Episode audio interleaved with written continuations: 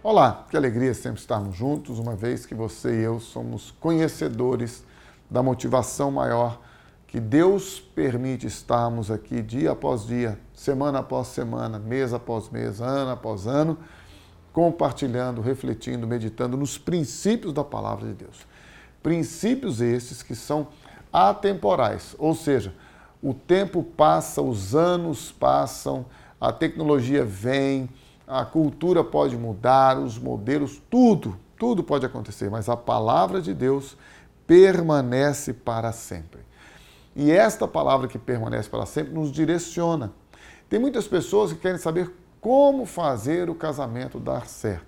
Qual que é o segredo? Então, na verdade, eu queria surpreender você hoje dizendo o seguinte: primeiro que todo casamento que dá certo, independente do nível de acerto, ele está sujeito a problemas e a crises. E a segunda coisa é que não existe segredo, já está tudo revelado. A questão é: queremos nós seguir os princípios de Deus, segundo ele mesmo estabeleceu na sua palavra? Por exemplo, a Bíblia diz que Deus criou o homem e a mulher, ou seja, macho e fêmea os fez, e determinou para estes que eles se unissem, que eles se tornassem uma só carne. Por isso, disse Deus: Deixará o homem pai e mãe, unir-se-á a sua mulher, e serão ambos uma só carne. Então, aqui está a unidade conjugal abençoada por Deus. Ou seja, casamento não é uma instituição religiosa humana.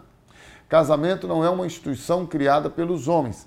A unidade entre o homem e a mulher, que Deus criou, homem e mulher, é algo que Deus fez, Deus abençoou. Foi por isso que Jesus disse: o que Deus uniu, não separe o homem. Bem, aí você precisa saber como conviver e se relacionar neste casamento entre o homem e a mulher, segundo Deus estabeleceu, segundo Deus mandou.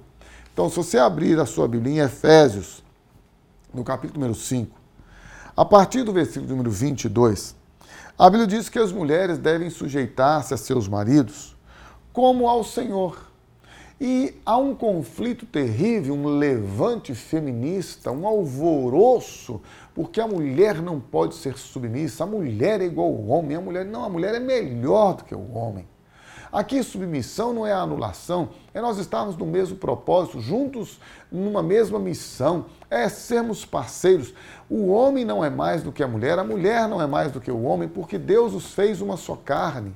Jesus disse que você estaria ao lado da sua esposa, a mulher está ao lado, ela não vai atrás, ela não vai à frente, ela vai ao lado.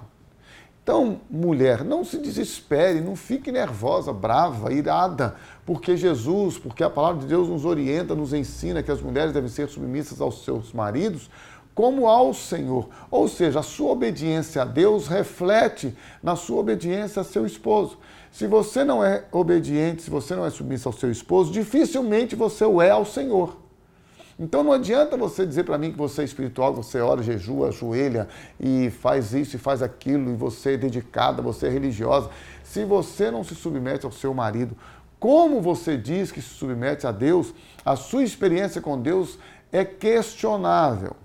E a Bíblia também nos ensina, no versículo 24, que os maridos devem amar a sua esposa como Cristo amou a igreja dando a vida por ela. Então você pode ser pastor, você pode ser qualquer líder religioso, pode ter qualquer função na sua denominação ou instituição religiosa.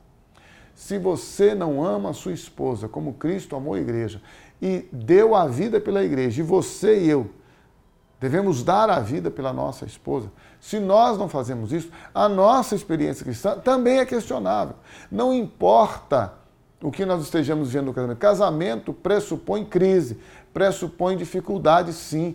Todo relacionamento, aliás, vive momentos difíceis. Agora, o amor que Deus tem derramado nos nossos corações, o amor de Deus, não o amor humano, não o amor da paixão, da atração física, não.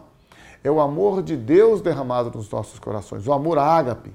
Este amor nos condiciona a vivermos em unidade, Sabedores que somos que Ele, Jesus, é aquele que edifica a nossa casa, porque se o Senhor não a edificar, em vão trabalham os que a edificam. Nós trabalhamos, mas na certeza de que Deus é quem está edificando. Por isso, se você quer fazer o seu casamento dar certo, siga os princípios da palavra de Deus. A mulher, submeta-se ao seu marido, honre-o, respeite-o.